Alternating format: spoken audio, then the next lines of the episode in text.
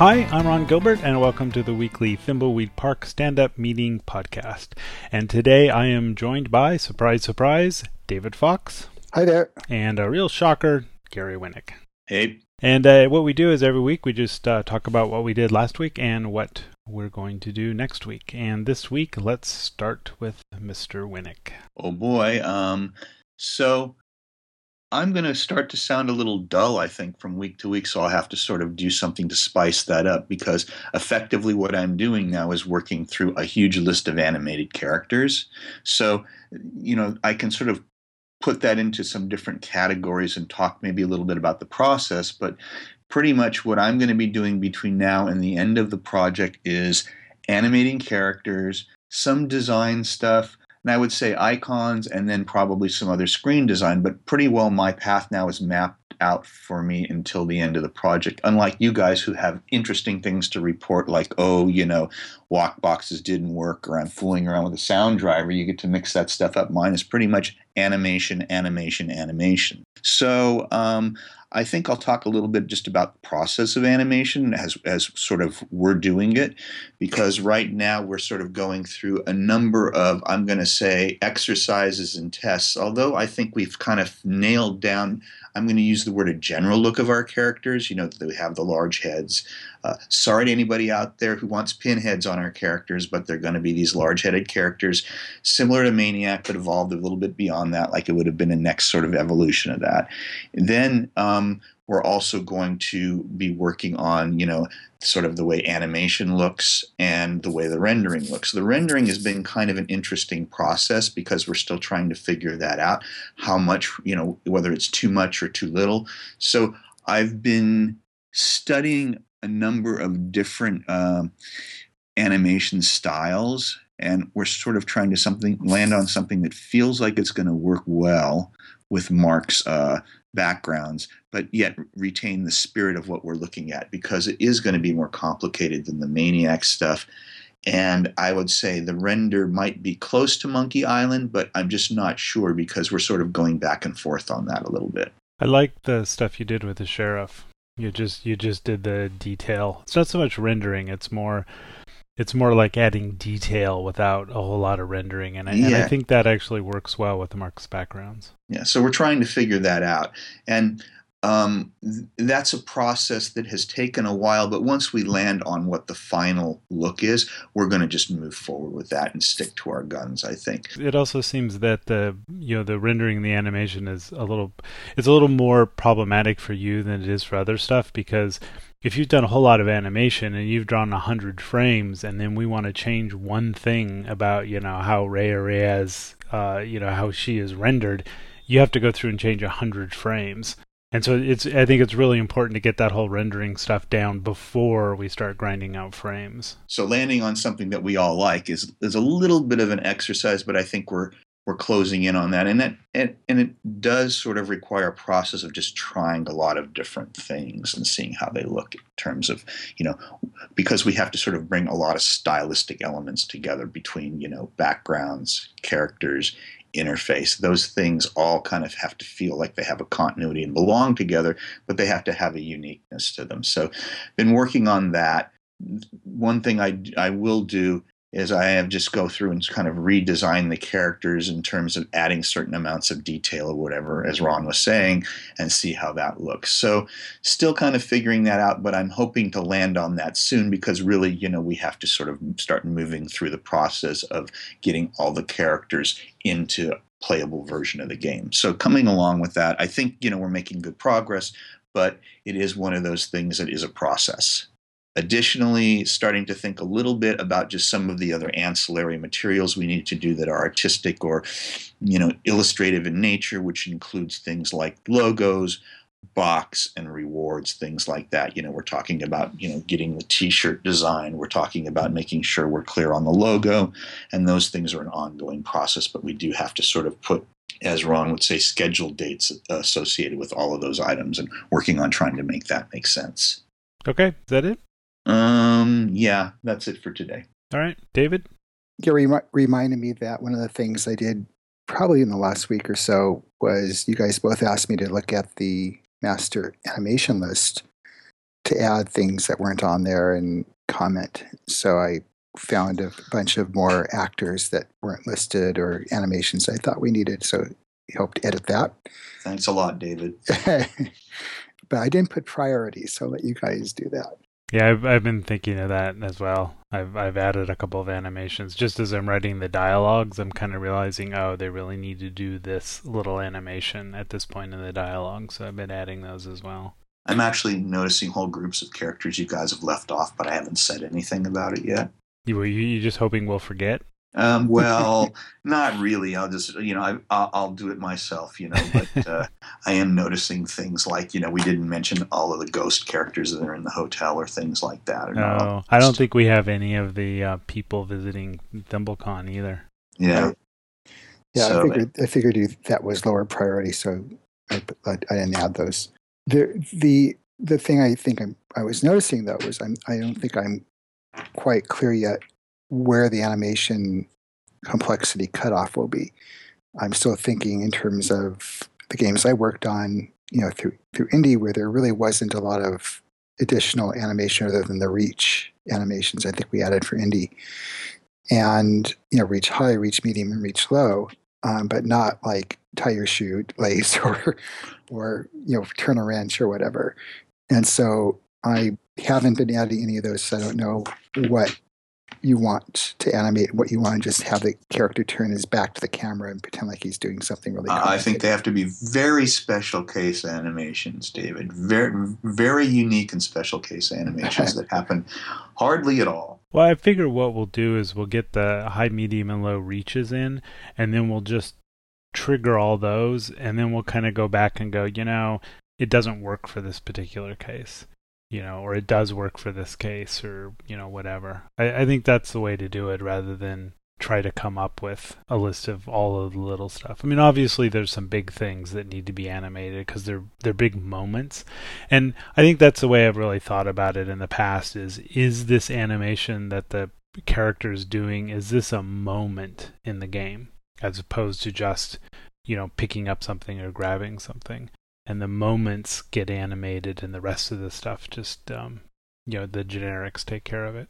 Uh, Ransome turning away from the uh, camera and there's a bunch of squeaking noise and then he turns around with a balloon animal. Yeah right. We'll, we'll see about that. Yeah i mean that's actually a good example right? That i think you know Ransome making a balloon animal is enough it, that's enough of a moment that we probably want to animate that where you know we could do like what you said where he just turns away or he does some generic you know move his hands around and then you know a balloon animal pops in. But I think I think that probably is enough of a moment to animate, and I it's I think it's really just case by case, and that's why I think we just start out simple, and then we we add we add the stuff as we feel we need it. Well, for for that, I would I could see just doing something where you kind of basically make his hands a blur, a fast motion, and you in the middle of that you see a balloon animal forming. Right.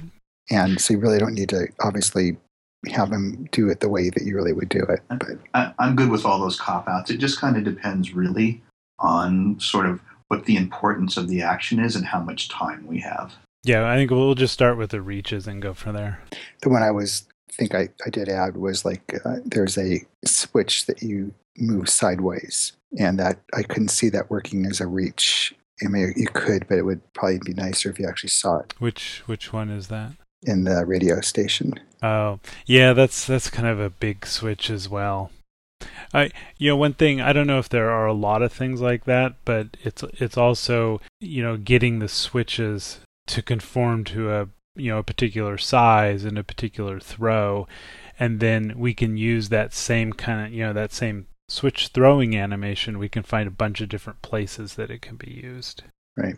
Okay, so I remember finding some bugs in actors being placed in rooms and try to figure out exactly when that would happen and when that wouldn't be happening. And then Ron basically fixed all that. There was an interesting thing. I, I had a pretty involved dialogue with the character in the Quickie Pal. And in the dialogue, there are a bunch of places where you could, there are options. I guess you're being prompted to give him something or, or ask him about something. And Ron made a good point that this was giving away too much information and that the prompts for things like that should be from a give, giving the actor, giving the character the object specifically, and have that trigger it. So that's a good a good thing to follow. And I redid those dialogues and made separate ones for giving triggers for giving him something. Really important thing I added that now that we have a new font, I added TMs around the game. Yeah, it was really funny to see all those go into the to the Git check-ins. You know, added TM to this, added TM to that, added TM to this. That That's just like an old Monkey Island joke, isn't it? Or yeah, you know that that whole TM joke goes way back because I remember when I found uh, the old document to the um, you know I was a teenage Lobot thing, which was I mean that document was written way before Maniac Mansion, and you know I remember we were making TM jokes all the way through that document as well. So I think that whole TM joke is really old. Well, it, I it, it, I think it went back to our first games. Um, where the, that was the inspiration because when we, you know, Lucasfilm was really careful about protecting their trademarks. And so when we did the manuals for the first two games for Rescue and for Ballblazer, everything got trademarked. You know, Jaggies and, you know, Monster or whatever, just all these different trademarks went in.